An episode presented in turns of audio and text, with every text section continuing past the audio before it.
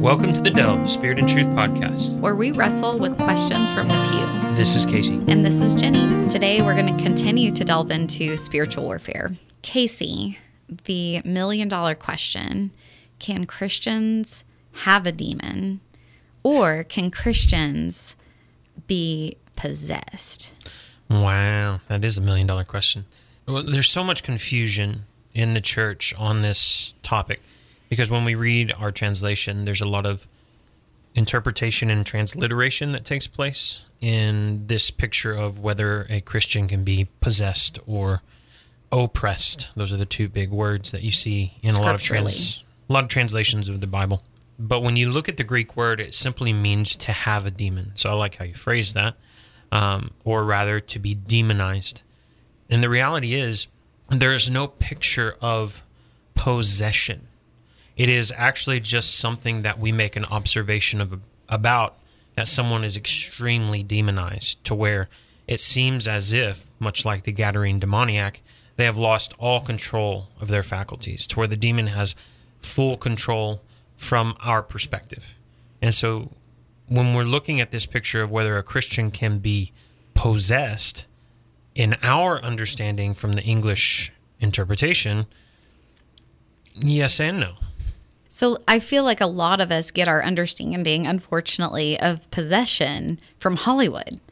Sadly, yeah. And so, you know, you think of possession, you think of people floating, walking up, you know, walking backwards up the wall on their hands and feet. You know, we think of being possessed as something far, far different than having some oppression. Correct. And the picture is that it is a spectrum of demonization. To what degree do you have a demon afflicting you? Um, So it's all a picture of affliction. correct. There's not a difference between oppression and possession. Not from a biblical standpoint. It's based off of our perspective of what we're seeing. When you're looking at boiling it down, can a Christian be possessed in the understanding of ownership? Absolutely not, because you've been bought and paid for by the blood of Jesus. And so we're looking at we're can- owned by Jesus. But can that person who is owned by Jesus still be afflicted by a demon? Absolutely. There's no uh, discrimination we see in Scripture of someone being demonized. It has nothing to do with ownership and has everything to do with affliction. Which Paul tells us that he doesn't want us to be ignorant of the wiles of the devil. So we have quite a few warnings in scripture for Christians about affliction. It literally says our battle's not against flesh and blood, but against principalities and power. So that battle is the affliction. It's the same thing. There's not like a side battle that's not affliction and then this other thing called affliction. Like as Christians, we are in a battle and that battle is affliction of the enemy Right. You know, being raised in the conservative background I was raised, it was like, well, we can't be possessed, and so we don't need to worry about that. You know, they can they can oppress us, but they can't possess us. Right. And then the more we studied scripture and we really looked into those words that are transliterated, it is the same word, and it's like demonization. This person's demonization or demonized. This person's has demonization or have a demon. Or it's along the lines of this person had a demon. Right. But there's not like the words oppression or possession. No, that's what we use for clarity based off of what is happening to the person. So that's just our English version of what we think the scripture's trying to say. Exactly. But the original language doesn't say that. No. I think my biggest understanding of this, because it was still kind of confusing to me, it's like, okay, well, so we can be possessed, you know? and it's like, okay, well, maybe not. And the best description that I heard was was this, and it was like when you get saved, God now has, if you were a hotel, he now has the title deed to the hotel. He owns the hotel. The hotel is his.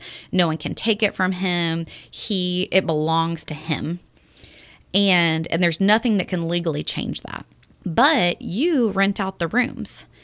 We have free will. We have the ability to seek the Lord or to sin without repentance or to have unforgiveness in our hearts or these different things.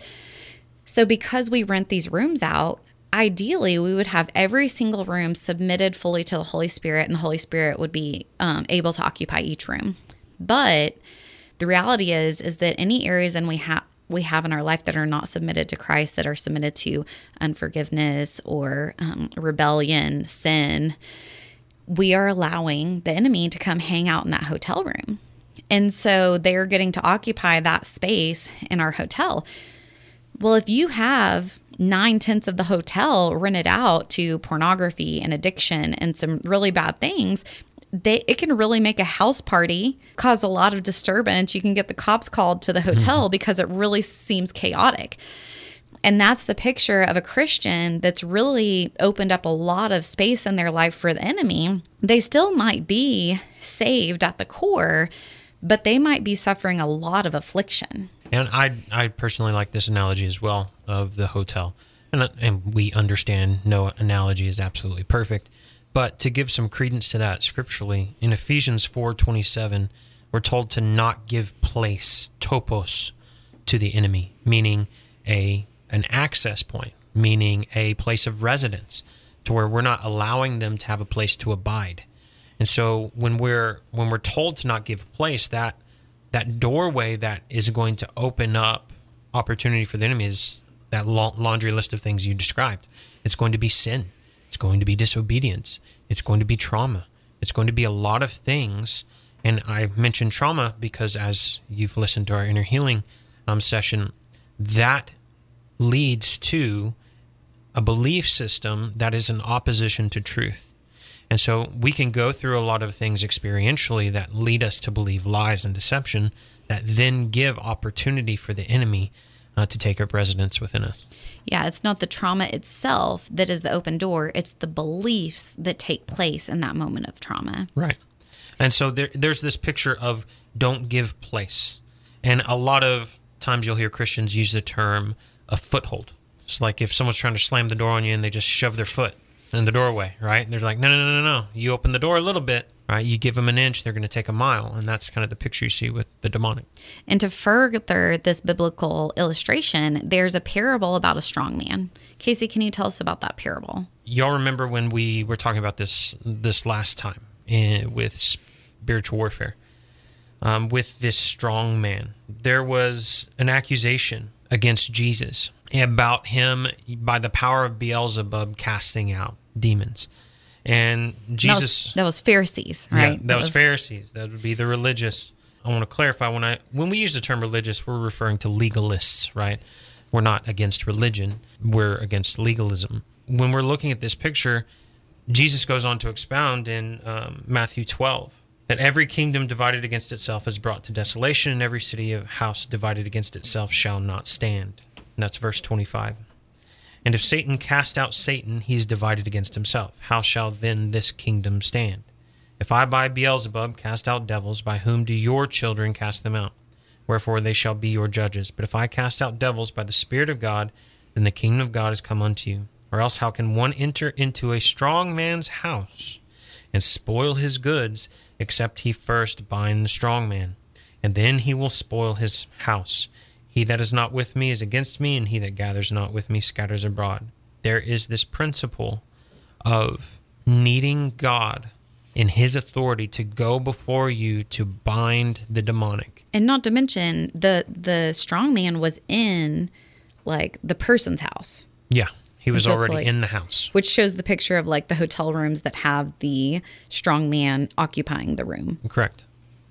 And so what's this whole binding thing? So we also see this principle in Matthew 18 to whatever we bind on earth will be bound in heaven, whatever we loose on earth will be loosed in heaven. And this is a picture of authority. So there's a lot of things that that encompasses. It's not just strictly spiritual warfare, but it's speaking to authority. And when you're dealing with spiritual warfare, it's all about authority. So when demons come to afflict believers, it's on the basis of the authority that you grant them. To whomever you yield yourself servant to, that is your master we literally can't have authority without having an understanding, number one, of who God is, and number two, who He's made us. Yes, who He's made us to be.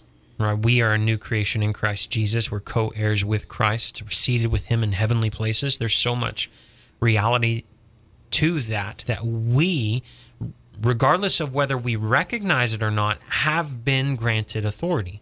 Now, it is those who haven't recognize that authority, that they don't have the ability um, to deal with the demonic because they're sitting in unbelief basically. So they could literally say the same words, but it's not it's not a spell, it's not a magic incantation. Absolutely. So without authority and understanding, it's not doesn't have power behind it. Yeah, there's not going to be power or authority because your belief and your and, and again, everything within the Christian faith has to do with faith, has to do with belief. And so it is by faith, by grace through faith that we are saved. It is by grace through faith that we stand. In 2 Timothy, one of my favorite verses, it says, We're not given a spirit of fear, but power, love, and a sound mind. So you can say, In the name of Jesus, I bind, you know, XYZ. But if you're operating in a spirit of fear and not in a spirit of power, love, and a sound mind, what are the results going to be, Casey? Yeah, you're going to not be effective at all. The demons will laugh in your face at that point. So, when you start having an understanding of, of God and his authority and who you are in Christ, then whenever we do bind, I just want to give you some practical. There's not just one way to do it. You no. can. Um, it's like you said. I want to. I want to add to that. It's not some magical incantation that I have to pray this way. I have to say something this way. I have to speak this certain way. It literally is rooted in your belief of the authority of God granted unto you. Again, not your authority, but the authority of God granted unto you. And so when you are rooted and grounded in that truth, then you can speak with authority and see results. Right. So if I have um, an understanding that that I'm praying for someone and that there's a let's say a spirit of fear, and so we we pray about that, and then I feel released to bind it, I might just say something like, "In the name of Jesus, I bind a spirit of fear." And I want to clarify something. So Jenny just said that she might say, right? This is not some internal prayer that we do. We have no example of Christ speaking quietly to himself, praying unto God for a demon to be removed out of anyone. And again, Christ is our perfect example. And he says, Follow me, be my disciples, do as I do. As I have been granted authority, so give I unto you. And I send you out in my name, in my authority. Jesus never once prayed quietly to himself. He always spoke with authority, and it wasn't his tone, it wasn't his pitch, it wasn't the frequency and range of vigor in how he spoke. It was simply an understanding of authority. He spoke it loud and clear so that the demon heard, and the demon has to yield to the authority.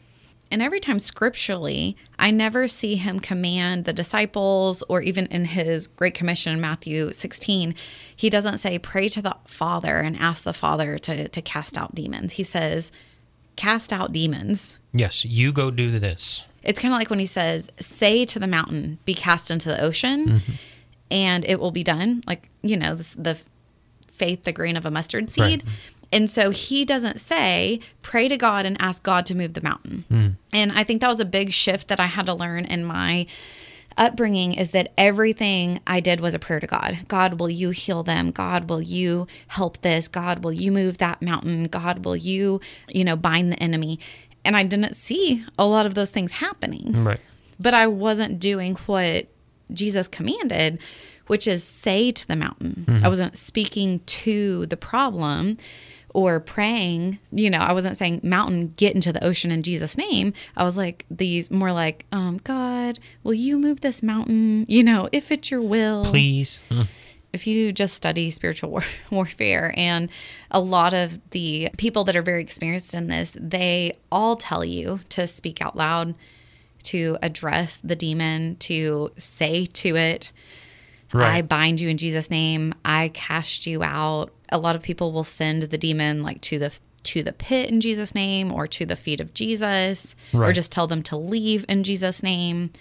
What whatever phrase you want to use. Again, it's not it's not some magical incantation that we're dealing with. It has to do with authority and faith. And understand this that a lot of believers and and if you're listening to this and you you're like, well, I don't know about that. It sounds like a lot of authority and a lot of responsibilities being placed on us as believers. Yes, it is. Absolutely. And a lot of people, and even Christians, I rarely hear it from a non Christian, um, well, Christians will say, you can't do that. You're claiming too much credit. I'm claiming no credit. I'm claiming no authority. I'm believing and doing as my king told me to do. He's gone away to a far country. He's left me to steward in this life until he returns. And so, what authority he's given to me, that authority I need to walk in. And, you know, one could rebut them and say, actually, because you're not doing these things, you're not walking in obedience to the commands of Christ. And that's something that's scary. And it's something, you know, you turn around and you look from the other perspective. Right. And I also look at this and go, right, what is our responsibility as believers? It is to be obedient unto what he has asked us to do. We're not doing this out of selfish ambition. We're not doing this to glorify ourselves, not to say that some people haven't, but you could say that of any sphere of Christian ministry, someone has been self indulgent and exalted themselves in some way or another. Um, but we're looking at this as a place of trusting that God has the authority and that He has given it to us. This also goes right along with discipleship. You know, when I'm working with someone, whenever we are um, doing spiritual warfare, when we're taking care of things in their life, what happens is there ends up being a recognition of the difference between their thoughts and the enemy's attacks. I was just talking to a friend yesterday, and she was talking about you know before that we had prayed and and she'd gotten um, just supernatural freedom, healing, deliverance um, from something that she was diagnosed with that was like a medical condition and she said one of the biggest shifts for her was recognizing that those thoughts that she was thinking weren't her own, that it was the enemy. And she says ever since then, she's always recognized it to be the enemy and can separate it from her own thoughts. You know, if you, in your own mind, you you're not going to disagree with yourself because it just seems crazy. And I, I like exactly what you're going on with this. But what a lot of people might not understand is that the way in which we are commanded not to be deceived by the enemy has to do with the area of the mind right? The strongholds the footholds have to do in the realm of belief which is the realm of the soul right? So when we're looking at how we can be deceived we're not going to be deceived by his devices. Well the reason why paul encourages us encourages us not to is that the strongholds that need to be torn down are in the area of the mind what's so problematic for so many believers is they have had these thoughts for so long in their life that they cannot distinguish those thoughts from demonic influence. And, and it's not until you have this supernatural encounter with the Holy Spirit that He's going to reveal those things. Right. For instance, if you are really struggling with hatred and there's someone that you just can't stand, and every time they do something, it rubs you the wrong way, and you're like, I knew that they're like this and they're just terrible. And there's all these thoughts of anger and bitterness and hatred and condemnation. And that's the opposite of 1 Corinthians 13, walking in love. That's the opposite of hoping the best and um, persevering and suffering well. You know, that's those are not godly thoughts and they very well might not be your thoughts. And so, if, say, a spirit of hatred is called out in you and bound in Jesus' name and um, leaves for a season, then if you open that door again to hatred because of bitterness or unforgiveness or a new occurrence that's happened, and then all of a sudden you're hearing these thoughts again, you're like, oh, like, that's not me. I don't have to hate this person. I can actually choose to give them grace and to hope the best in them. I don't have to just assume the worst of them. And so you start not lining up with those thoughts. The same thing with like a spirit of anxiety. And it's like I'm just constantly overwhelmed and I'm just like worried all the time and and you don't like those thoughts are not from the fruit of the spirit. The fruit of the spirit is peace hmm. and joy and love. And so you can't have peace and love and then also anxiety. And I want to I want to make a distinction for people because a lot of times and I have to do this a lot in my sermons too because a lot of times people want to take things out of context. Understand what we're saying. We are not saying that every emotion you ever feel or every thought you ever feel is demonic. We are not those who say there's a demon under every bush, there's a demon under every stone. I do believe there's probably more demonic activity in your life than you realize. Um, but to say that everything, no, we're not going to attribute every thought to that. But what we want to make as a distinction is those excessively compulsive thoughts, those excessively compulsive areas of your life to where you feel like, oh, I, I just can't control it, or I just deal with this, and this is just part of who I am. Overwhelm, overwhelming anger, overwhelming anxiety. These things are not of the soul.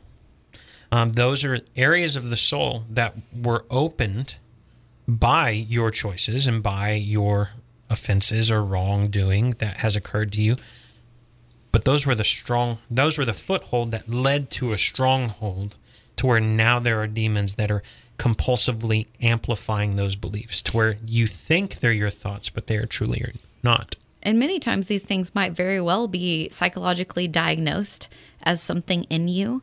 And and you might even be told um, you know this is this is your thing. This is your diagnosis. You'll never overcome this. You can only cope with this. And um, you know i had a close friend and that was her. She was she was told xyz this is what you have. You'll never overcome this.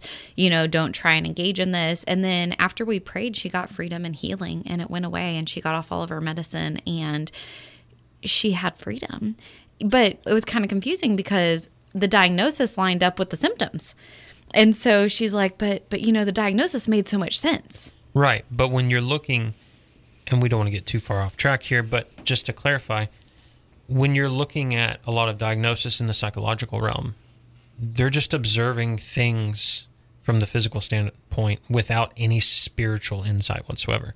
They're just making observations and so, yeah, the diagnosis is going to be accurate, but that's going to be a label from a strictly humanistic perspective, has nothing to do with the spiritual nature of who we are. You know, I think of the scripture whenever the boy was having seizures and his dad came to Jesus and, and wanted prayer for his son. You notice that Jesus didn't pray for healing he cast out a deaf and dumb spirit. Now, nine tenths of Americans would be like, oh, the boy had seizures. You know, he was probably diagnosed with XYZ. And we would think we need to pray for healing. But mm-hmm. that's not what the Lord of the universe did. Right. He recognized this physical symptoms as a spirit, treated it as such, and he got healing. Right. And again, caveat we're not saying that every mentally diagnosed disorder or physical or physical is demons. Okay, um, we understand that there are chemical imbalances to a degree, um, but I would say most, if not on a whole, the um, psychological community addresses everything from a humanistic perspective, and so is very devoid of any spiritual insight to the reality that most of what you see people diagnosed with probably has a stronghold of the demonic. So I want to talk about continuing on our um, talk about, you know, the hotel and open doors. I want to talk about how we can open doors in our life to the demonic and how to close those doors. The four most common open doors in people's life are number one, the door of fear. So, behind the door of fear, there's things like worry, unbelief, drugs and alcohol. You know, you're going to those things to numb the fear apathy, isolation, anxiety, need for control. And your need for control can look different with different personalities. And some personalities do go towards apathy and they just ignore. You know, some personalities go towards numbing out with pornography, drugs, alcohol, over shopping, just overeating. TV. How about right. just vegging out on television? Uh, Facebook, scrolling. Yeah, social media. Social media all day on that.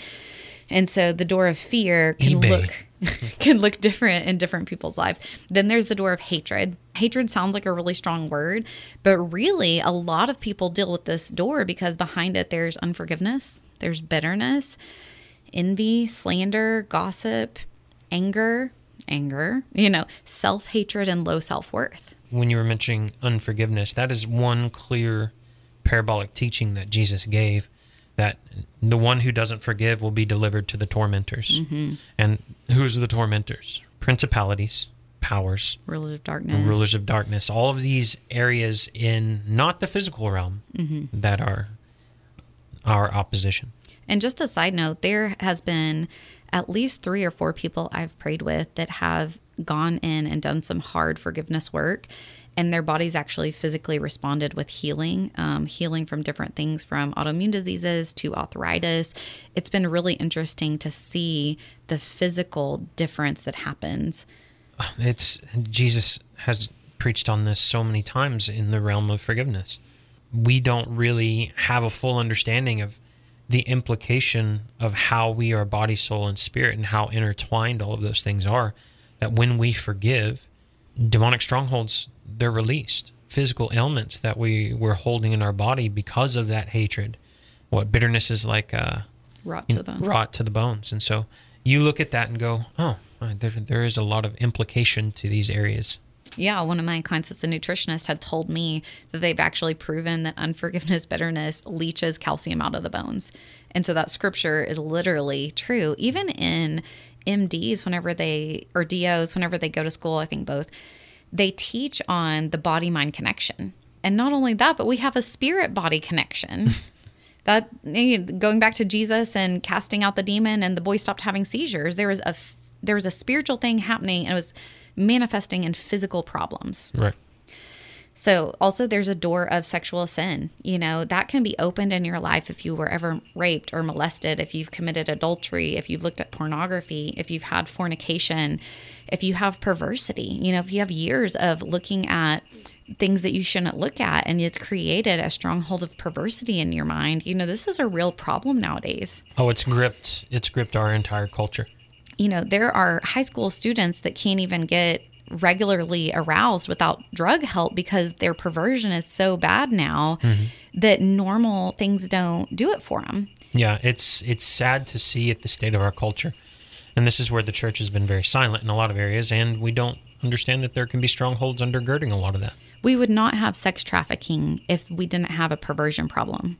Absolutely. And so the last door that can open this is the occult and witchcraft. And this includes a lot of different things. It can be anything from fortune telling and tarot cards, Ouija's, seances, but it can also be things, I'm not saying it always is, but there can be things like Reiki, astrology, yoga, um, even being manipulative. It is a form of witchcraft because you're trying to assert your will over someone else It's asserting control over someone else. um, participation in covens, witchcraft. You know, there's a lot of modern day paganism that's really popular, new age practices, casting curses, and rebellion. You know, what's the word say about rebellion? Or we're told rebellion is as the sin of witchcraft. I know I had to repent for my um, high school years whenever I found that Oh, out. just high school? And um, so it's really easy to close these doors. We just go in and we repent of any of these things and then close those doors again.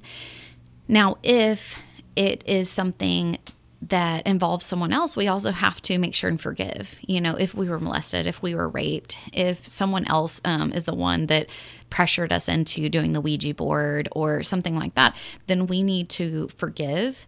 And that's also part of closing that door. It can also be back to inner healing. There could be a system of beliefs that feel true that are keeping that door open. You know, maybe your need for control is really stemming from a place that you feel powerless, you don't feel enough. And those are lies that you're believing because we know that through Christ we're more than conquerors, and that's the truth. And so, in this place, we have to go in and we have to deal with beliefs. And so, that would really be more on the inner healing side. And once we get inner healing, then it's easy to cast out the the correlating, you know, afflicting spirit. So if you want to know more about spiritual warfare, I strongly suggest you study. You know, there's lots of great books out there that can really help you start identifying things in your life. There's even like some programs like Freedom in Christ or the Freedom Manual is a good one that can go through and kind of help you do some self evaluation and some checklists. I had a friend that was doing the Freedom Manual, and she said, Jenny, I didn't really think I struggled with anger at all because she's not an angry person. She's very quiet. She never speaks wrong or anything. But when she was going through that manual, it, it was saying things under the anger part that were like, you have thoughts that are like this, or you think these things. And she's like, oh, I totally do that. and so for the first time, she recognized anger in her life. And so she was able to repent of it. You know, sometimes we put prettier words on top of anger, like, oh, I'm just frustrated, you know? And so, but those things are just prettier ways of calling issues out. So, what does freedom feel like? You know, in my life I've done lots of lots of inner healing, some deliverance, and the difference in my life, like I have friends that have known me since like third grade. And I remember hanging out with one one time and she's like, Yeah, I was talking with our other friend that also knew me since third grade. And she's like, We were just talking about how much you've changed, just how different you are. And I was like, Yeah, I feel like I've changed. I feel like I've changed from the inside. I feel like I spent years trying to grow good fruit on a bad tree. And that that's what I felt like I was you know, religion had taught me to do was super glue that Hobby Lobby fruit onto this bad tree.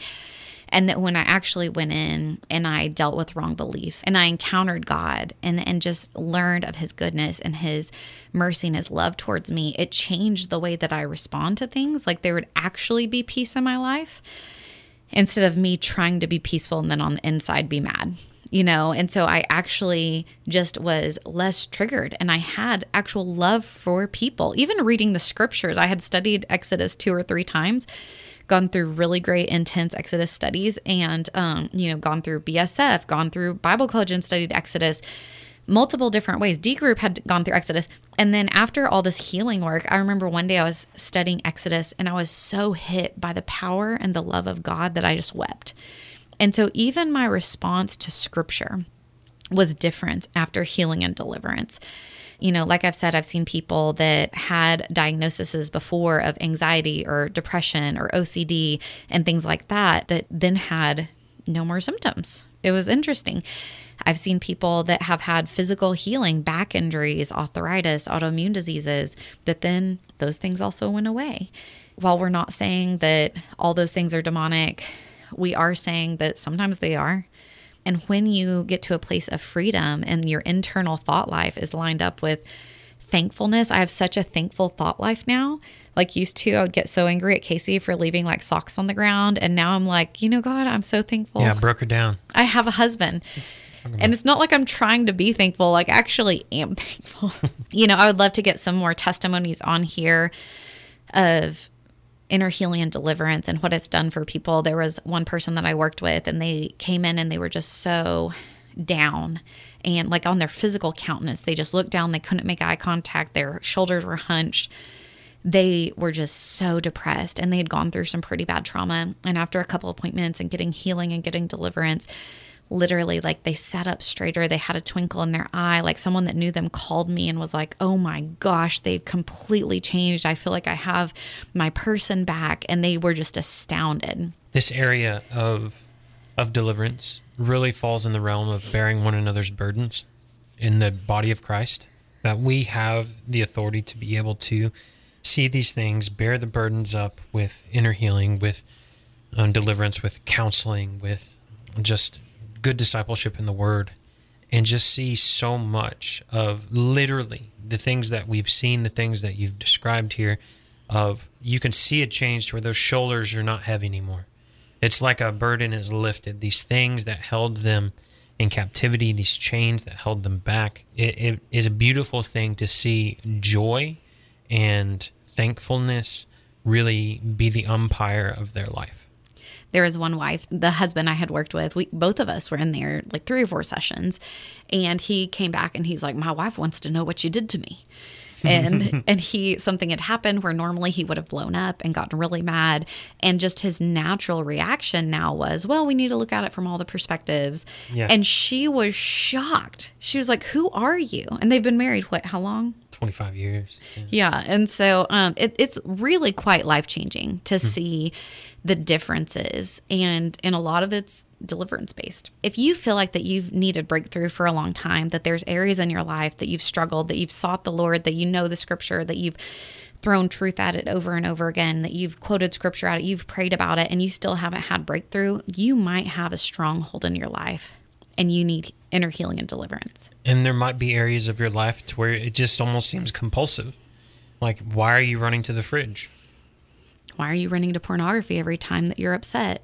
And why why are you running to? Well, I need to veg out and decompress for three four hours an evening. Over shopping, like I know that I can't afford this, but I just want I just need this one more thing, or I have to work these extra hours. I just you know your your worth is being found in in your performance. There might be something that is demonically empowering those compulsions. So, where do you go from here? You recognize that there are areas in your life that there are strongholds First, I want to just encourage you find a church that believes this to be true and that is equipped to handle this, that they are rooted and grounded in the Word of God, that they believe in the active empowerment of the Holy Spirit, and that there is not a contradiction between orthodoxy and charismatic expression of faith, and that those things can go hand in hand. And for you to start studying the Word of God to see who you are in Christ, start to see that God is good as a father and that He has called you to freedom and that you can actually do some self deliverance. You can address those demonic compulsions that you recognize in yourself, bind them out loud, and cast them out out loud in Jesus' mighty name.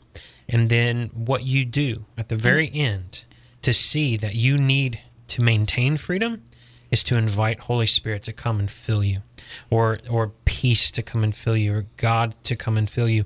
Whatever verbiage you want to use, it, it doesn't matter. Like we've said, it's an attitude of faith and authority, and that you are filling that empty space with the Holy Spirit. And so next time, I'd really like to talk about the orphan spirit. The orphan spirit is, I think, one of the number one problems in the Christian church. And when we can start to recognize it, we can start battling it, repenting of it, and overcoming it. So, if this podcast has blessed you by giving you a deeper understanding of who God is and has helped you grow in your relationship with Him, we would like you to share with your friends who would benefit from these conversations. And also, if there is a particular topic you would like Jenny or me to discuss, let us know by visiting our landing page, delvewithus.info, and dropping us an email. Until next time, we bless you to walk in spirit and in truth.